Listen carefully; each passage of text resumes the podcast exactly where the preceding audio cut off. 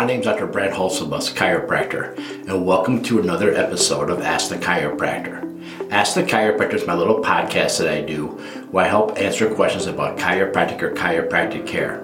You see, if you have a question about chiropractic or chiropractic care, the expert's the chiropractor, not somebody else. A lot of people mistakenly will ask their family physician or maybe a physical therapist or somebody else in healthcare questions they have regarding chiropractic care instead of asking an actual chiropractor. You see, if I had a question about my teeth, I wouldn't ask my podiatrist, I'd ask my dentist. So if you have a question about what chiropractic care is, or whether or not this is chiropractic, or how does chiropractic work on different things, people come on, they ask me the question. So today, I had a patient in the office, and they saw a bunch of little kids come out of one of the rooms. And they asked me, do little babies like that actually see the chiropractor? So I want to talk a little bit about babies and chiropractic. The answer is yes. Babies do come in and see the chiropractic. Now let me tell you a quick little story about my family. You see, my dad was in chiropractic school, just about ready to graduate when I was born. So I was actually born in Davenport, Iowa, because we all went to Palmer College of Chiropractic. And while at Palmer College of Chiropractic, we get a brief class, not a brief class, but we get training on taking care of newborn babies, toddlers, and everything else. And so when I was born, the next day, my dad brought me to the college and I saw Doctor Strang. And Doctor Strang gave me my first ever adjustment. Why Doctor Strang? Well, Doctor Strang was teaching pediatrics at the time. So why not go see the pediatric teacher at the best chiropractic college there is? So my father brought me in, Doctor Strang adjusted me. So I know firsthand that chiropractors not only get education on chiropractic, but they also get adjusted by uh, pediatric chiropractors. And today we have some, some post-graduation certifications you can get in pediatric chiropractic. One of them that I'm very partial to is the one from the International Chiropractic Association of Pediatrics. What does this mean? Well, every chiropractor gets a good basic education in taking care of newborns and babies and pediatrics going through school. It's on our national boards, we're tested on it, so it's part of the standard chiropractic curriculum, knowing how to take care of kids. But some chiropractors want to get more involved in different kinds of kids, like maybe kids with autism, maybe kids that were born prematurely, maybe kids with special needs. There's a whole different areas you can dive further into and ed- educate yourself more on. Just like today in medicine, you have doctors that know about shoulders and then doctors that specialize in shoulder surgery. So they're both doctors, medical doctors, but one of them has more of a specialty. So some chiropractors have created more of a specialty when it comes into diving deeper into other issues with children. Now myself, I have four children. Uh, my first two were born, no, no situations, nothing odd or peculiar. But the second two came ten weeks early. They were twins, and they were, excuse me, they are twins, and they were born prematurely ten weeks early. So I'm up in the pediatric unit at the hospital. They have to stay in the N I C U for about six weeks. And at that moment, I realized I had a pretty good grasp of chi- pediatric chiropractic, but now we have a unique situation, not just a standard birth delivery of the kids. And I realized there was more I wanted to learn. So once the two children came home, I was then, my wife and I adapted to our new life with having twins. Uh, once all the, once they graduated past all the things that N I C U kids have to do with, um, by a weird act, I ended up having a massive arm injury and I ended up not being able to work. So when I couldn't work, I decided, to the advice of one of my surgeon friends, to go back to school. So I went back and took a whole bunch of pediatric courses and learned more in-depth stuff. And so as chiropractors, you can ask your chiropractor whether or not they just have standard education on pediatrics or whether they've actually taken some more advanced training. I've taken a year, two years worth of advanced training on taking care of not only newborn babies, toddlers, but also the Webster technique in adjusting moms that are pregnant. And the Webster technique was originally designed to help flip or breech baby. Now what we do there, because you might go on TikTok and see some crazy stuff, but all we do there is we adjust mom's tailbone and we affect the nervous system, which then affects the womb, which then allows the womb to open and allow the baby to move. There's also some trigger points and other stuff involved in that. If you like to look that up, that's Webster, like Webster's Dictionary. You can find it all over the internet. There's tons of research and papers on it. It's cool stuff. So I'm certified in the Webster technique, but I've also did the pediatric courses. And so some of the reasons why people bring kids in to see a chiropractor, besides just stuff you typically see kids do, fall, crash, and burn. So the number one thing when I have a newborn baby, I tell the moms to bring the child in. If one, the child's not sleeping well, two, the child's not having issues with bowel movements, and three, and lastly, colic. Colic is when the child's not sleeping, cranky, fussy. Basically, the child has something wrong with them and they can't tell us what's wrong. And the beautiful thing about chiropractic is we don't really need to know things. Like my grandfather rarely ever took a history. he did his chiropractic exam and x-ray exam on you, and he would tell you what was wrong with you because he could see it through your spine and where the nerves and what body parts were involved. Um, today, with the Affordable Care Act, we're no longer allowed to do that. We have to take a full medical history, but it was a lot of fun before the Affordable Care Act when we were able to tell you what we saw wrong with you before you told us what was wrong with you. So that's what I tell moms who are bringing babies. Now, adjusting the baby, a lot of people have some nervousness about this, especially a, a small little newborn. Well, we do a whole different technique and a whole different style. What we do is we analyze the baby completely different than we analyze an adult. So I analyze an adult. Matter of fact, I was just traveling with a friend, and as we were walking through the airport, I would tell my friend, oh, that person has a right hip problem. Oh, this person has this L four problem. We can just tell by the way you walk and carry yourself a lot of times what's going on. That's part of our training. But of course, newborn babies, they don't walk. They can't even hold their own heads up. So we have a whole different way that we take care of them, a whole different way to analyze them. And this is part of more of that specialized training.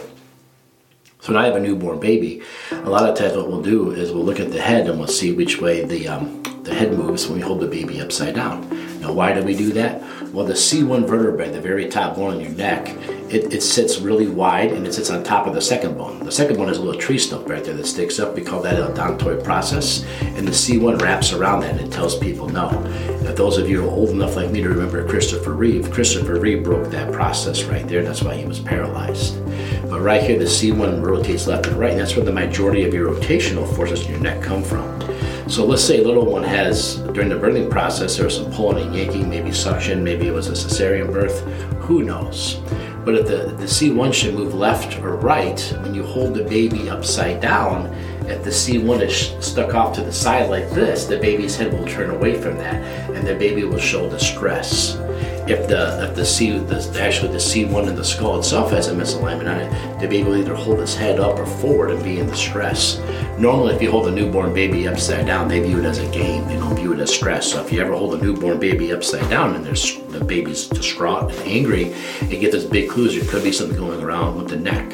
Now, the second thing we check on the babies is their hips, because the hips can get pulled and yanked on too during the birthing process. And to do that, what we know is that skin attaches to tissue, which is usually muscle, and muscle attaches to bone. So if skin attaches to muscle, and muscle attaches to bone, and the bone moved, that would pull the muscle, that would pull the tissue. So to see if a hip goes up or down or left or right, usually what we do is we pull the baby's diapers down and we squeeze their rear cheeks together. And if the crack obviously deviates left or right, that gives us bigger clues of which one to start analyzing. Now, that's not the end all be all, that's just the first step. Then the chiropractor will check the motion and stuff like that. Now, many of you know I take care of an A H L hockey team, the farm team for the Chicago Blackhawks. And when you get there's a Blackhawk player, an ice hawk player, it takes a little bit of um, ump to get them adjusted because they're big, strong young lads. Babies are not. So we don't even use the same techniques. Not only do we not use the same techniques to analyze the babies, but we also use different techniques to analyze, to, to adjust the babies. And basically, it's called a sustained contact. And what that means, I take my finger, I find the spot, I put pressure until I feel the baby relax and the bone move. There is no quick thrust there's like we do in a normal adjustment. It's totally different for newborns because we don't have to overcome their muscle tension and their resistance because they don't have any.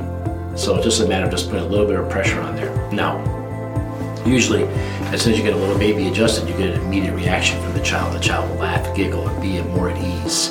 And so we pretty much always know when this occurs because we see the baby go at ease. Now, with colic, this is definitely something because a lot of times the baby has been angry or fussy, and these are usually the easiest ones to find when a baby has an issue. Again, why do babies have colic? Some doctors look at their stomachs, some doctors look at their headaches, some doctors look at this and that. The bottom line is the baby's in discomfort, and the baby can't tell us what's wrong, so the baby's just mad. And it can't, the baby can't relax, the baby can't take pressure off, because there's something going on with the baby and the baby can't communicate. That's my two cents, and that's what I talk to other chiropractors about. So what we do is we find that misalignment, we help that baby out, and usually the babies bounce right back. I was actually at a party one night, and a guy came over and said that he wanted to make sure I had a great night, and I didn't know him, but it turns out his wife had brought their infant son in for colic, and I had taken care of him, and he had told me how him and his wife were under so much stress they couldn't sleep or nothing, um, and, he, and the wife came over, and I instantly rec- recognized her, and we had a good chuckle about it, but he uh, he told everybody at the party I was his hero because I, I helped this little one go to sleep. So, and again, we talked about the colic a little bit, we talked about the um, baby's not sleeping right, we do the adjustment of the neck, we usually get big results with that. And then the one also with the bowels, if a child's not having normal bowels, I've had a lot of parents, you know, if you're a patient of mine, you have a child. I have a standard line, if you go to the pediatrician with an issue, you know, if you're not happy or satisfied with the answer the pediatrician gave you, then come talk to me afterwards. So I had a mom in here, her little guy hadn't had a bowel in five days, and the pediatrician says, yeah, that just happens. You know, I don't know, I don't know if I could go five days. Um, So we put the little guy in here, we adjusted his hip, we were able to find the fixation, like I said, with the checks, and we moved around, the hip was stuck. We did a little adjustment on that hip, and the little guy had a diaper right there, had a diaper on the way to the car, had a diaper so his mom got him buckled in.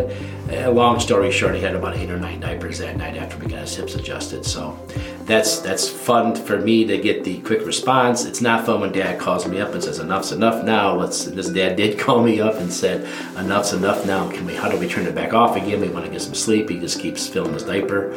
Uh, but to me, that's a good kid that we just helped out get over a hump. So, and even my own daughters, when they were in the N I C U, uh, the doctors there, uh, our kids didn't do well with dairy to a certain age. So they, when we weren't there, the N I C U, the doctor decided to give them dairy-based formula supplement because mom was trying to pump as much as she could. But with twins and, and N I C U and ten weeks early, it was, it was a struggle. We did the best we could. But so they gave them some dairy in their formula, and, and they got backed up, and I I put to my wife, I go, well, let me adjust them. We don't have lunch because we don't want to be here. They told me they had a bowel after they gave them the dairy, so I adjusted their hips, and we came back up, and their whole isolates were destroyed because um, after I adjusted them, everything came out. So uh, definitely something we see a lot of as chiropractors to help out with that. So, but there you have it. Somebody says, why would an infant get adjusted? Why would that little baby go to the chiropractor? That's kind of the answer. Now, how do we transition them from adjusting them like newborns to adjusting them like adults? Well, as they age and grow and change, we change our techniques as we go.